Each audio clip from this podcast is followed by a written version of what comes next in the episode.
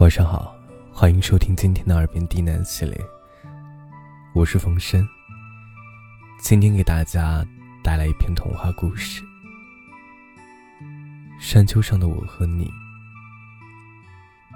本节目由喜马拉雅独家播出，感谢你的收听。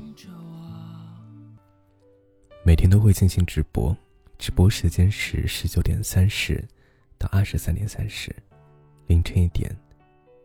到早上六点，我一直都会在。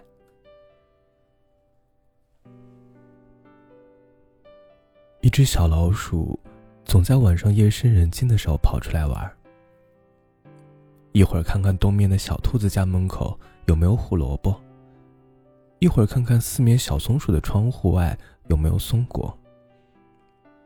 但是今天的小老鼠太兴奋了，一不小心玩到了天亮。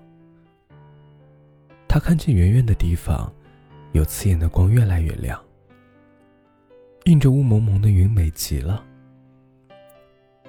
他躲在大树后面，看得正入迷。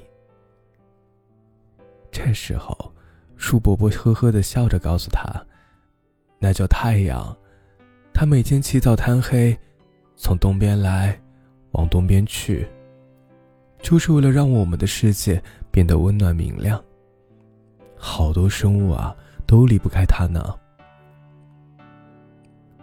小老鼠的眼睛里突然有了光，感觉太阳好漂亮，好厉害。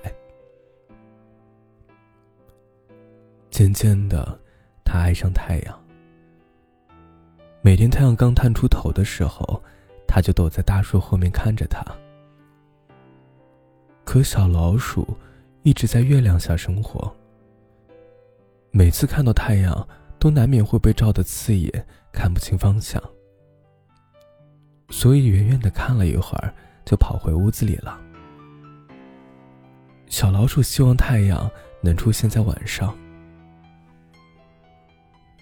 可是太阳的工作真的太忙了，有时要晒化冰雪，有时要滋养花朵，它的静止。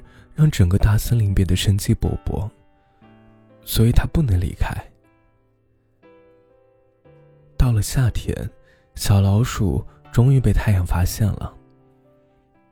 太阳觉得小老鼠很特别，小小的，可爱极了，于是早上会早早的出来，晚上也会慢慢的回去，只是为了多陪陪小老鼠。他很喜欢看着小老鼠，总是对着自己讲过去的生活和这一天的点点滴滴。过了不多久，他就去和小老鼠商量这个事情。小老鼠，你每天都只能和我见那么一小会儿，多累啊！你为什么不在白天来找我呢？小老鼠如实告诉他，自己从小就是这个样子。天，大家熙熙攘攘，他很害怕。太阳听完，不知道该说什么，叹了口气，便下了山。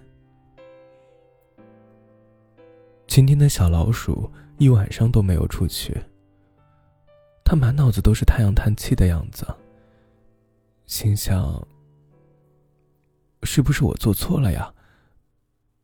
可是我确实一直都是这样啊。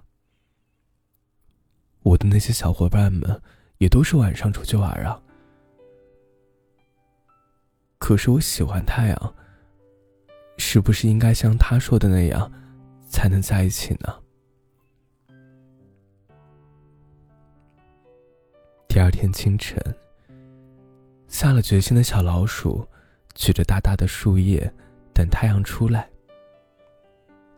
太阳看到小老鼠直溜溜的站在他面前，笑得很开心。可这一天，小老鼠累坏了。他想和太阳说话，得一直跑，一直跑才行。他感觉自己越来越热，都快化掉了。晚上，太阳要下山了。小老虎气喘吁吁的坐在山头上，问太阳。你每天走这么远，好辛苦呀，你不累吗？”太阳回答道：“其实刚开始的时候我也累，可时间久了我就习惯了。看你跑得满头大汗，今天晚上可要好好睡一觉。我们明天见。”说完，太阳就下山了。小老鼠想着万事开头难，它只要坚持下去。一定也能变成和太阳一样。于是，小老鼠天天都坚持追着太阳，偶尔要游过小溪，偶尔要爬过小石堆，还要躲开那些凶巴巴的大动物们，只为了能和太阳在一起。可是，小老鼠真的太累了，它实在坚持不下去了。他和太阳说：“太阳啊，我真的坚持不下去。我的朋友们都说我傻，我们作息时间都不一样的，怎么能在一起呢？可是我能多和你说一句话，都很开心啊。你真的好刺眼。等你下了山，我什么都看不清楚了。”说着说着，小老鼠越来越伤心。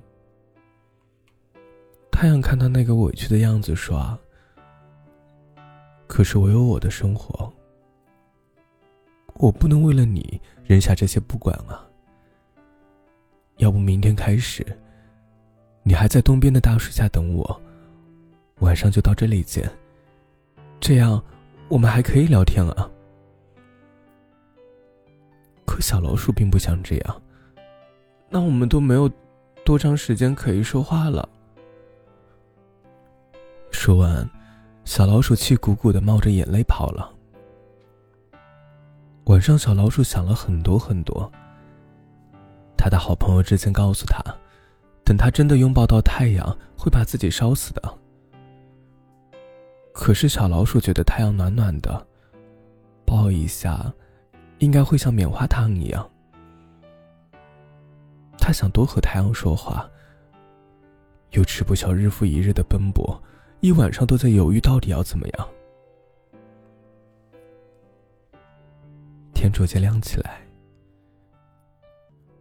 小老鼠站在大树后，看着太阳慢慢升起。谁也不知道他在想什么。太阳一天都没有看见小老鼠。有些着急，和乌云姐姐换了班。这一天，森林里下起大雨，太阳四处打探小老鼠的消息。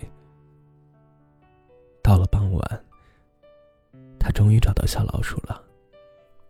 看到小老鼠坐在山头，被雨淋得瑟瑟发抖，他赶快跑去，带着责备的问：“你在干嘛呀？这一天你去哪儿了？”我找了你好久，你知不知道？小老鼠抖了抖身上的水，擦了擦脸，笑眯眯的看着太阳说：“你好暖和，我想每天都在这儿给你讲我的故事听。”